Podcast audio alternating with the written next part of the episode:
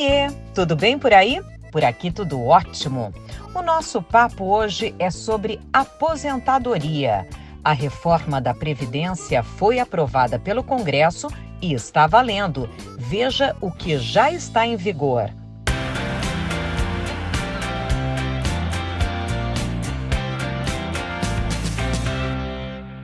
O que afinal mudou? Será que a reforma afeta quem já está aposentado? E quem estava prestes a se aposentar? Como fica, hein? Para tirar essas e outras dúvidas, eu chamo a advogada, mestre em Direito Previdenciário, Viviane Mazotti. Viviane, bem-vinda. Tudo Obrigada, bem? Tudo bom? Preparada? Preparada. pois é, Viviane, você está preparada, mas as pessoas que nos assistem nem tanto, né? Exato. Porque é muita mudança, sabemos, e recebemos, claro, uma enxurrada de perguntas, dúvidas, e você vai nos ajudar agora a esclarecer todas, ou pelo menos a maioria delas. Começamos já direto aqui com a Sônia. Vamos ver. Bom dia. Eu fiquei um tempo sem contribuir e agora comecei a contribuir. Tem 18 anos que tenho que estou contribuindo. Eu posso me aposentar quando completar os 60? E aí? Olha que coisa, né? Primeira coisa é quando é que ela completa os 60 anos. Porque, na regra nova, nós estamos com uma previsão de uma aposentadoria aos 62 anos para a mulher e com 15 de tempo de contribuição, isso ela já tem sem problema algum. Uhum. Mas ela já está afiliada, então ela está na regra de transição. A regra de transição, ela mantém para este ano, 2019, os 60 anos de idade e 15 de contribuição, mas ela coloca um gatilho de seis meses a cada ano até chegar aos 62. Então depende muito da idade dela para nós dizermos quando ela completa esses 60 ou se de repente ela vai até 2023, que é quando nós chegamos nos 62 anos. Perfeito. Uh, Viviane, você falou de 62 anos para a mulher e 65 e cinco para, o para homem. os homens, Isso. né? É, vamos falar um pouquinho então dessas regras de uhum. transição que eu acho que é aí que está pegando, Sim. né? Quantas são, quais são? Conta para gente. Vamos lá. Eu acho que é isso que está dificultando muito para as pessoas. Nós que trabalhamos diariamente com isso, eu não decorei as regras. Claro. São seis regras de transição. É, só extensas. Extensas, só para o regime geral. E elas mudam requisitos e mudam o cálculo de, de renda mensal, e esse cálculo muda diferente para cada uma das regras de transição. Então, isso realmente tem causado alguma confusão. Se a gente puder destacar, eu tenho esta regra de transição da idade, que é muito importante. Então, eu só tenho um gatilho de seis meses a cada ano para a mulher. Porque, como na regra nova são 62 anos para a mulher e 65 para o homem, na regra de transição, é só a mulher que acaba sendo, eh, vou dizer penalizada, mas é, é só na mulher que eu tenho o gatilho de seis meses a cada ano, até chegar nesse 62. Porque para o homem se manteve? Se manteve os 65, uhum. pelo menos até o momento. Uma característica desta reforma é que ela tem regras transitórias e de transição.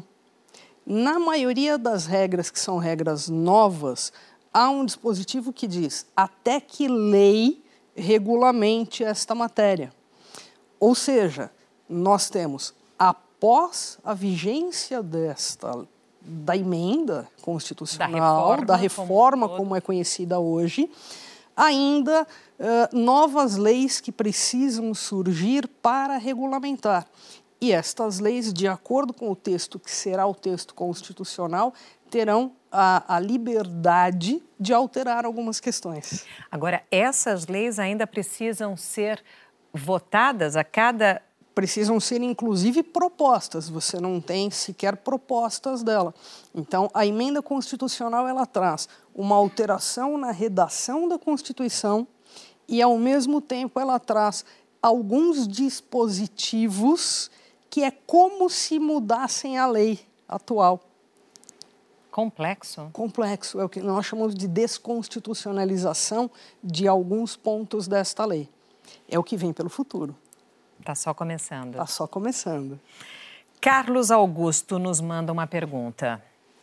Com qual idade é possível se aposentar trabalhando como autônomo e contribuindo todo mês? Aposentadoria por idade? Bom, no Carlos Augusto aqui nós estamos falando da aposentadoria aos 65 anos. Imagina-se que ele já esteja contribuindo hoje como autônomo, então ele está no regime geral de previdência social e deve se aposentar com 15 anos de tempo de contribuição.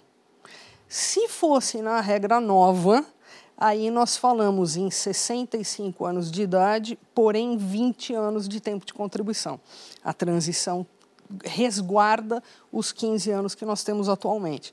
Na verdade, para o homem, por idade, pouco muda.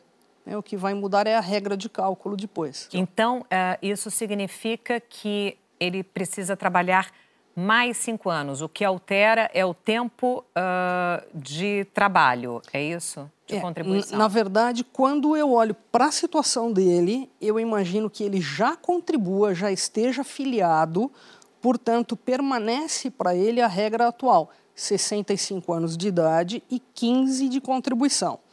Se fosse um trabalhador, se fosse alguém que se filiasse ao regime, a partir da emenda, aí sim entraria nesta regra nova, que é a de 20 anos de contribuição. Uhum. Para ele, tudo igual. Luísa nos manda uma pergunta. Luísa Cardoso trabalhava como doméstica. Há três anos deixei de trabalhar e continuo pagando o INSS.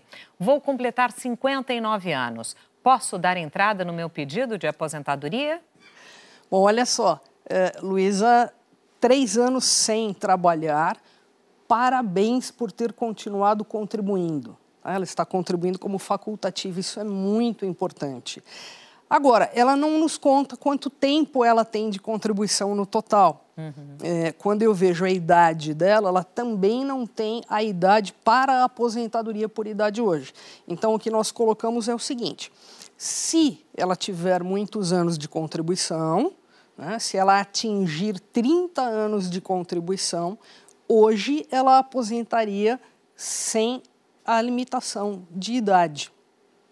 E teria aí uma incidência de fator previdenciário ou não, dependendo da soma da idade dela com esse tempo de contribuição. É o que nós conhecemos como regra 8696 hoje.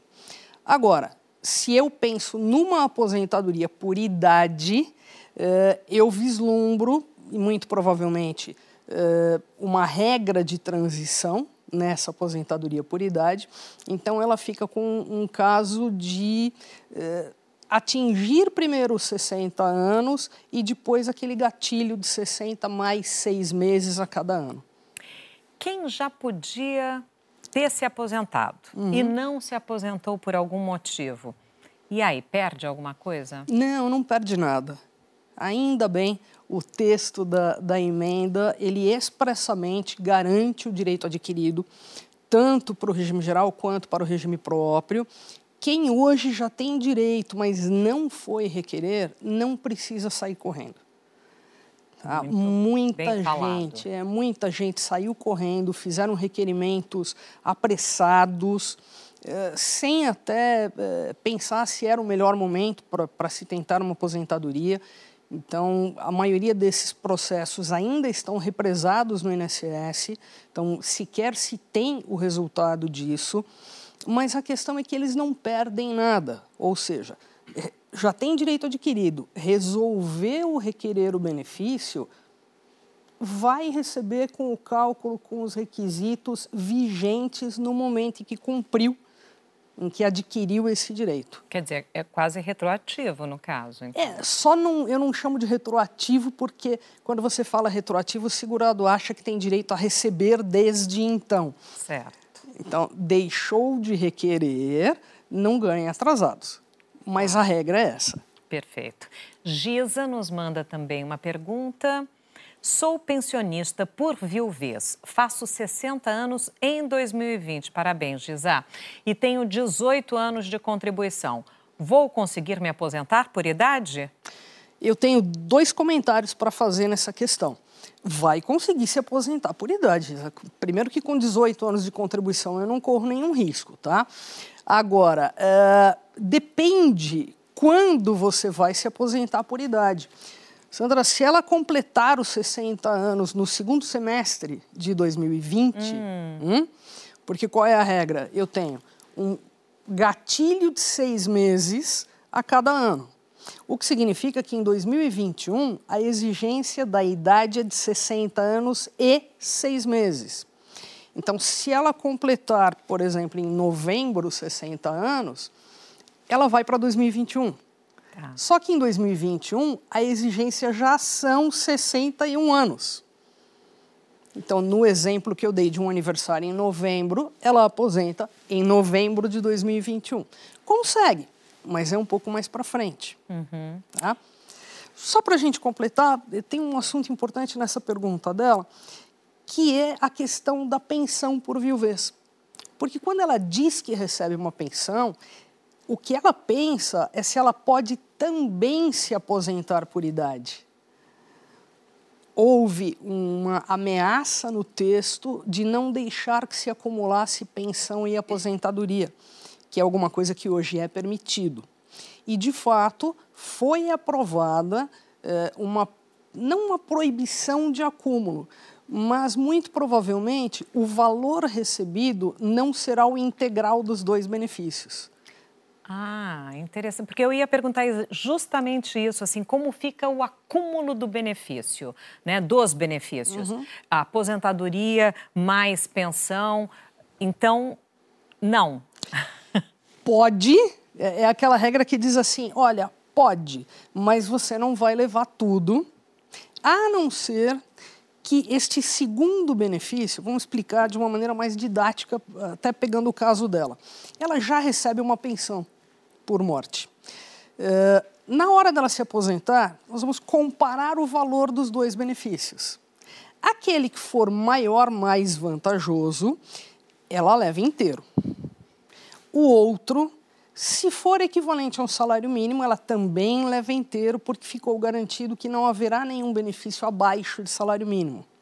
Mas, se ele for superior ao salário mínimo, ela recebe o salário mínimo mais um percentual do que exceder.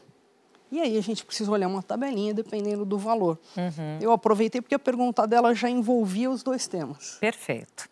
Wagner nos manda também uma pergunta. Eu acompanhava pelo meu INSS e eu sabia o valor que eu, que eu ia receber aproximadamente. Com essa mudança no, na reforma, o valor muda? Ai, Wagner. o valor muda. o valor atual, e ele acompanhava, ele via lá é, todos os cálculos de simulação, o valor atual ele, ele era uma média de 80% maiores salários de julho de 94 até o início da aposentadoria dele. É, pensando aí que é uma regra é, de transição, ele já era afiliado. Isso significa que descarta-se os 20% menores salários para ficar uma média melhorzinha. E em cima disso, se aplica ou não aquele redutor do fator previdenciário. Bom, uh, na regra de transição, e aí depende qual regra de transição ele vai se encaixar, tá? Mas na regra de transição, as duas que mais pessoas irão se encaixar é, muda. Eu não descarto mais os 20% menores. Nós tiramos uma média de todos os salários de julho de 94 até o início do benefício. Então, isso dá uma redução nesta média. Uhum. E eu não tenho o fator previdenciário previsto, só que eu tenho uma alíquota, um percentual diferente em cima deste valor base. E aí, aquele percentual que todo mundo já está falando, de 60% mais 2. É, o que, que é o 60% mais 2? 60% de base, mais 2% a cada ano que o segurado tiver, além de 20. Então vamos imaginar, ele vai se aposentar aos 35 anos de contribuição, né, pensando numa aposentadoria dessa de, de contribuição. Eh, então, ele tem 15 vezes 2, 30, estamos falando em 90%. é, não é tão ruim quanto o fator previdenciário, mas não tão bom quanto completar aquela regra 8696. Fica um intermediário e sobre uma base de cálculo reduzida. Complexo. É bastante complexo. Eu não sou muito boa nos números, mas vamos lá. Vamos lá. É, os cálculos mudaram, pelo uhum. que eu percebo, e estão puxando para baixo uh, o valor de uma aposentadoria, é isso? Sim, Antes, bastante, bastante. uma pessoa se aposentava com X e agora é X menos. Uh, Quanto? Dando um exemplo bobinho, tá? Eu, uh, imagine que alguém fosse aposentar com 3 mil reais, que esta média uh, máxima com alguém tirando os 20%, uh, sem fator previdenciário, mas não jogando no teto. Tá? Uma média hoje de aposentadorias, 3 mil reais. Na hora que eu deixo de tirar esses 20% menores, essa média cai para uns 2,700, 2,800. Então aqui eu já tenho uma perda. Uhum. E aí, se o segurado completasse a soma da idade e o tempo de contribuição para tirar o fator previdenciário da jogada. Eram esses 2,700, né? ou na verdade os 3 mil que nós tínhamos. Uhum. Como agora eu não teria mais essa questão, eu vou para a alíquota. No caso dele, 90% desses 2,700. Nossa. É, e aí, né, quando você me fizer, se fizer perguntas de pensão, mas eu já vou antecipar, é, a pensão por morte que antes era 100% sobre esses 3 mil, né, vai virar, em alguns casos ruins, 60% sobre esses 2,700 ou menos. Então, não só as regras da aposentadoria, como as regras da pensão por morte estão puxando muito para baixo o valor da proteção da Previdência. Entendi. Vamos para a pergunta do Flávio. Vamos. Meu pai ele já é aposentado. Com a nova reforma, muda alguma coisa para ele? Flávio, depende aposentado por onde. Hum. Porque num primeiro momento nós dizemos assim, com a aposentadoria tudo bem. Nada muda. Nada muda. É uma aposentadoria, direito adquirido, valores, continua assim. Porém, se o pai do Flávio for aposentado no serviço público, se ele for servidor federal aposentado, o que muda é a contribuição dos inativos. Porque, diferente do regime geral, os segurados aposentados pelo regime geral não têm nenhum desconto na aposentadoria. Os aposentados do serviço público têm a contribuição descontada do valor da aposentadoria. E esta contribuição está mudando para o servidor. Então, aí pode haver alguma, alguma mexida na aposentadoria dele. Em mais alguma categoria isso altera? Não, a princípio só na parte dos servidores. A Nélia nos manda também uma pergunta. Nélia Cochrane. Sou MEI, que é microempreendedor individual e tive há pouco tempo câncer de mama. Posso me aposentar por invalidez? Nélia, uh, o câncer em si não vai te dar direito a uma aposentadoria por invalidez. É, e essa aposentadoria por invalidez, inclusive, ela muda de nome no, com a emenda, ela, ela está melhor denominada do que antes, porque ela é uma aposentadoria por incapacidade permanente ou por uma incapacidade sem uh, expectativa de melhora de capacidade de trabalho. Uhum. Então, a verdade é que não basta estar doente o segurado precisa comprovar que esta doença o deixou incapacitado para o trabalho. Uhum. É, quando o, o, segurado ele dá entrada num benefício, às vezes ele leva lá um, um laudo que diz só a doença dele. E isso é importante que se saiba, eu gosto de falar sobre isso, porque o segurado precisa insistir um pouco com o seu médico para que ele coloque nos laudos não apenas qual é o código da doença, ele precisa colocar quais os sintomas daquela doença, quais os medicamentos utilizados e quais as limitações na capacidade causadas por estes sintomas pelos medicamentos. O que seriam os efeitos colaterais, enfim, a, a, consequência daquela doença? A consequência da doença em relação ao trabalho exercido por aquela pessoa. Perfeito. Elídia nos manda também uma pergunta. Bom dia, eu gostaria de saber se com a reforma muda a aposentadoria do funcionário público. Pois é, você já tocou nesse assunto. Toquei nesse assunto. Uh, e o que muda na aposentadoria do funcionário público, eu te diria que dá mais uma entrevista completa, uh, sem que a gente entre em detalhes, mas uma das grandes mudanças é a mesma regra que nós temos para o regime geral de aposentadoria aos 62 anos de idade para a mulher e 65 anos de idade para o homem. E uma previsão de teto máximo de valor de benefício igual ao do regime geral. Ou seja, uh, o funcionário público não vai se beneficiar mais por ser funcionário público? Não, uh, num sentido de regras de transição, nós ainda temos alguns direitos resguardados, mas no caso da regra nova, o funcionário público ele, ele chega muito próximo do trabalhador do regime geral de previdência. Ana nos manda também uma pergunta. Ana Ramos, o que mudou na regra de aposentadoria para professor?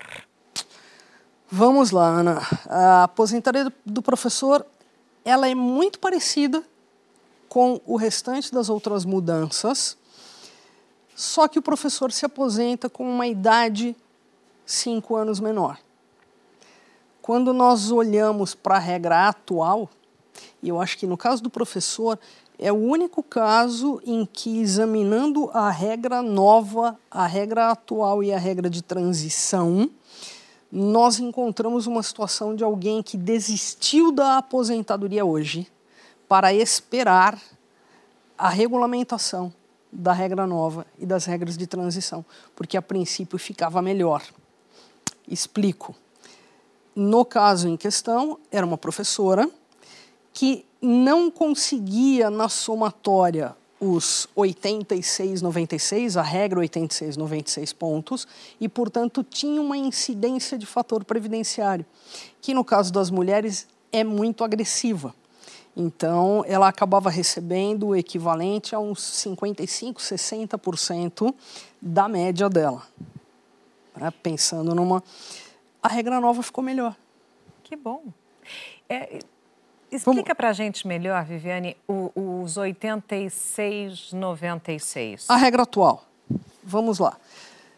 Nós temos desde 99 o fator previdenciário. O fator previdenciário tem um objetivo de ser um redutor para aquelas pessoas que são mais jovens e estão se aposentando, né? para que uh, o dinheiro contribuído dure mais no, no sistema, uma maneira virtual de, de, de colocar isso. O que acontece é que desde 2015 foi criada uma regra, na verdade chamada de 85-95, mas progressiva, em que uh, existe como se fosse uma idade mínima, só que virtual, não obrigatória. Por quê? Para na aposentadoria não entrar o tal fator previdenciário, bastava o segurado, na soma de tempo de contribuição e idade, atingir mulher 85 pontos, homem 95. Isso já está vigente em, em 2019. A regra com um ano a mais. 86, 96. Por, por isso 86, 96, na verdade, para não confundir segurado e achar que é 85, 95. Uhum. E nós tínhamos uma progressão nesta regra. Somando isso, ou seja, tempo de contribuição mais idade atingindo esta regra, não tem fator previdenciário. Uma das regras de transição para o regime geral, né, nós chamamos de regra 1, é exatamente uma regra de pontos.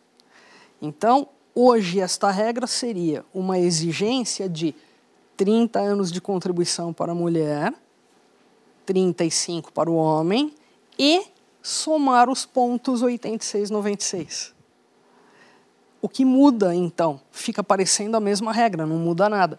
O que muda é que hoje eu tenho uma alíquota de 100% sobre essa base de cálculo. E na regra de transição, eu tenho a tal alíquota de 60% mais 2. O que traz para baixo o valor final. Exatamente. Muito bem. A reforma aprovada, uhum. entrando em vigor, passa a valer tudo já ou alguma coisa fica para o ano que vem? Na reforma propriamente dito, no texto da reforma, a única coisa que fica para valer dali a 90 dias é a alteração na contribuição.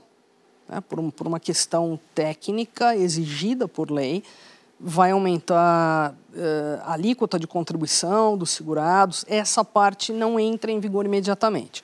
O restante entra em vigor imediatamente, mas nós temos no entorno PEC paralela, legislação regulamentando aposentadoria especial uh, e mais uh, outras coisas que precisam ser regulamentadas, e acredito que aí fica para o ano que vem.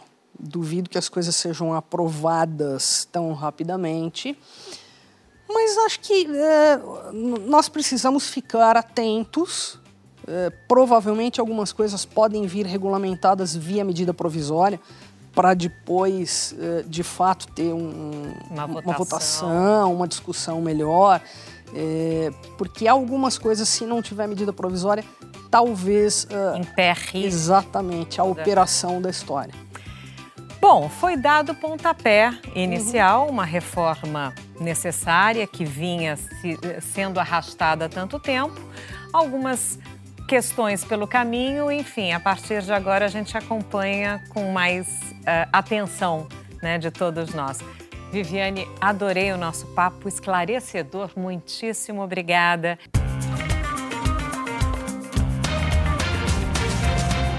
Este foi mais um podcast do Como Será? O Tema é. Um podcast com assuntos para curtir e compartilhar. Até a próxima!